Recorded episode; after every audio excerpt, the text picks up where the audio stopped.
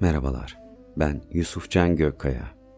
Bugün sizlere bir anı ölümsüzleştirebilmek adına yazdığım kendi öykümü seslendireceğim. Keyifli dinlemeler. Bir sonraki güne özenerek hazırlandığım haftanın en sevdiğim gecesi.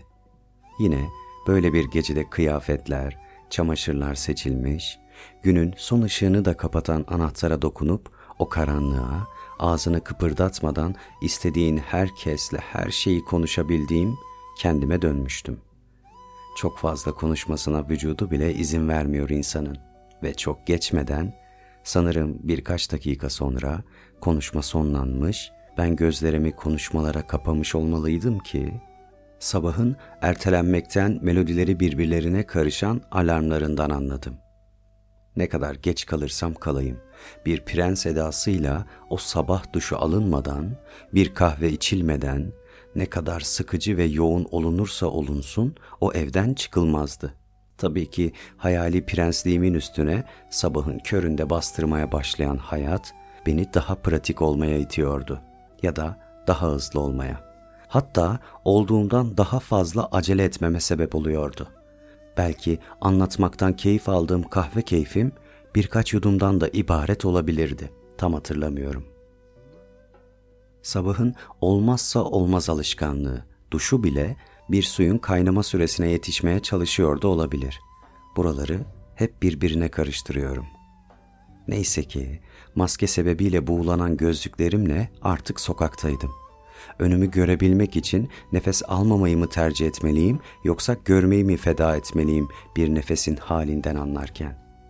Neyse, maskenin telini buruna doğru biraz daha bastırıp, gözlük çerçevesinin alt kısmını da maskenin üzerinde duracak şekilde yerleştirip, uygun nefes alma egzersizlerinin çözümünü bulduktan sonra, tek problemin maske askısına karışan kulaklığın düğümünü çözmek olacağına inanmazdım. Yine kendimle gurur duymalıyım. Her adımda ne kadar haklı olduğumu kanıtlar nitelikteyim adeta bugün. Acaba kaç araba yolcu sayısı limitine ulaştığı için beni almadan geçip gidecekti önümden. Hangi yolcular bana hafif acınası gözleriyle bakacaklardı oturdukları yerden. Belki de ayakta duran yolcu olacağım için her ne kadar şoföre kızsalar da ayakta hayatın prensliğini sabah sabah yaşayan bu insana nefret dolu gözlerle bakacaklardı. Ayakta olanlar semptomatik vakalardık. Oturanlar da asemptomatik.'' neyin ne olduğunu da karıştırabilirdik hep birlikte. Mümkün bu. Neyse ki arka köşesi boş olan bir dolmuşa denk gelmiştim en nihayetinde. Sabahın savaşını kazanırcasına bir gururla, günün savaşına hatta ömrün savaşına doğru gidilen bir yola çıkmıştım oysa. Günün geri kalanları bu sabahlar kadar değillerdi oysa. Çalışırdık işte. Hatta iş gününün sonlarında sorduklarında deriz ya çalıştım işte diye.'' Öyle sıradan bir çabalama bu emek meselesi.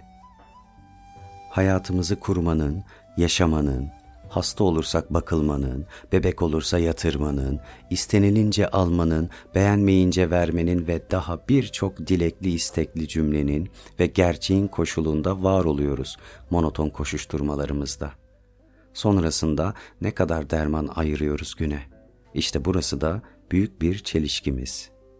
sıradanlıklarımızdan dert yandığımız anlarda hayatı bu sayede göğüsleyebileceğimiz gerçeğini hep unuturuz. Belki de unutuyormuş gibi yapıp nankörlüğün kolay halini buluyoruzdur hayatta. Öğle yemeğinin hızla yendiği bir gün. Yemeğe de koşarak gidiyorsunuz. Tıpkı sabah kahvesine gider gibi. Ne yedin diye sorsalar, durup birkaç saniye düşünme ihtiyacı duyarız aslında günün akşamında. Çünkü doyuyoruz işte.'' hadi kendimize kavuşalımın heyecanı bu. Gelen aramalar bazen başımızı çıkarıyor bu kendi girdaplarımızdan. Annem de arayan. Öğle kahvesi içiliyordu muhtemelen. İki kelime güzel gider demiş olmalı. Telefonu açmadan geçen telefon yolculuğumda aklıma gelen buydu. Efendimime farklı bir cevap verdi annem. Hiç alışık değildim bu tonuna. Üstelik hiç de sevmiyordum. Bir kere daha duymuştum bu tonu annemden. Ama o zaman arayan bendim. Geç cevap veren de o. İşte o tondu. Annemin zatürreden konuşamayacak hale kadar ağırlaştığı, Ama aman oğlum merak etmesin diye yine de telefonunu açtığı ton. O an ben de ne konuştuğumu bilmiyorum. Aklım o tonun sonucunda. Ne oldu, ne gelecek diye bekleyip kıvranıp hıhılarla sonlarına geldiğim o konuşma. Oğlum dedi. Oğlumu bu durumlarda hiç sevmezdim. Oğul sevgidir çünkü. Cinsiyet belirlemez aslında bilinenin aksine. Çocuklar içindir oğul. Şefkatlidir. Ya nasihat habercisidir ya tebrik. Ya ayrılık postasıdır ya da ayrılık. Başımız sağ olsun dedi. Biliyordu. Ne, kim, nasıl sorularının zihinde nasıl bir tahribata başlayacaklarını. Fırat abin aradı dedi. Enişten miydi artık sağ olmayan? Yoksa Murat abim kardeşine böyle bir konuşmayı bırakmıştı ardına. Halam neden aramamıştı? Aramazdı ki bu saatte pek. Daha fazlasını duymadan kendi savaşımda mağlup olmaya başlayan beni bilirdi annem. Halam önce Fırat abiyi, Fırat abim de annemi arayıp haberi verme gereğini yerine getirme görevini üstlenmiş. Ailemizin en büyüğünü, koca bir nesli ardına alan babaannem gözlerini öğle yemeğinin hemen sonrasında kapatmış bir daha uyanmamacasına. 97 yıldır ardına hep açılan gözleri artık bu dünyayı görmeyi bırakmış. İnsanın gördükleri aslında çoğu zaman gördüğüyle değil, hayaliyle, kalbiyle var oluyor, gerçek oluyor. Hani bakıp da görememek ya da görmek için bakmaya gerek olmamak gibi ünlü sözlerimiz var ya, onları kanıtlar gibi. Geliyorum iş yerine doğru dedi annem. Babanla konuşmalıyız. Konuşalım mı? Nasıl yapacak orada? Cevaplarını dinlemeden telefonu kapattı. Biliyordum. Denk geldiğimiz yüzyılın en berbat döneminde hemen babaannemin yanına gitmemiz gerekiyordu. Biz İzmir'de, o Manisa'daydı. Saate baktım. Artık cenazeyi bekletmiyorlardı. Kimseyi beklemiyorlardı. Hemen defnedeceklerini söyleyeceklerdi. Saat iki buçuk. İkindi namazına iki saat kadar var. Annem ne zaman varır iş yerime? Ah, arabam yok. Otobüs varır mı ki o saate? İmkanı yok. İsmail, evet İsmail. Hadi aç şu telefonu. Üç kelimeden fazlası yok. Başınız sağ olsun dedi ve geliyordu. Annem de vardı varacak. İş yerini kapatmalıyım ama kapayamam. Çıkmadan babamla konuşmalıyız.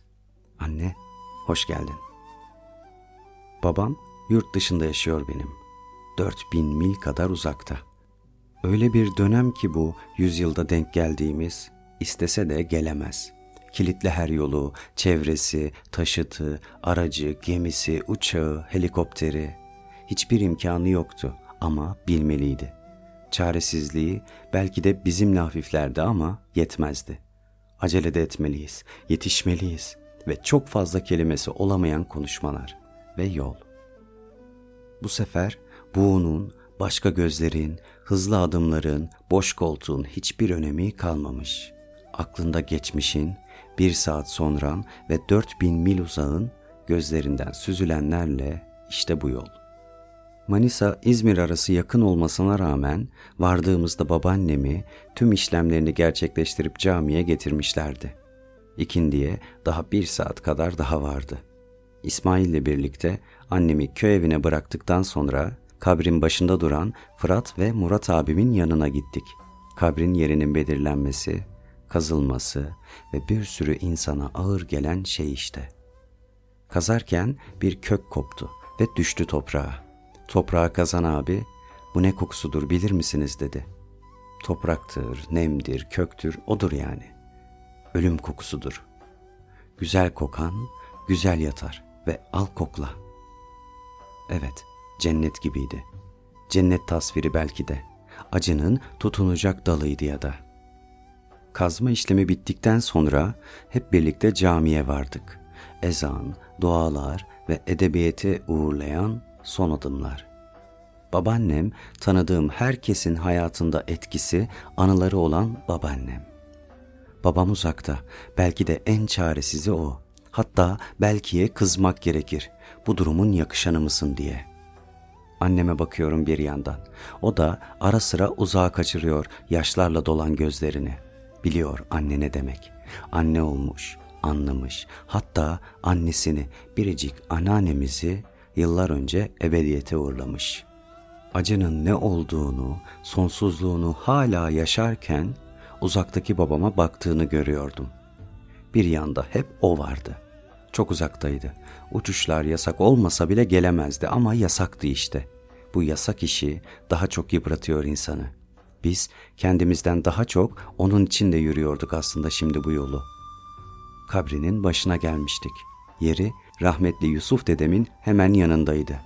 Dedem çok daha önceden hatta babam 11 yaşındayken gelmiş bu bahçesine. Daha şimdi eşine kavuşabilecekti. Hasırlar, güğümler, tahtalar, her şey hazırlanıp ulaşabileceğimiz yere konuluyor. Cemaatten birisi sesleniyor.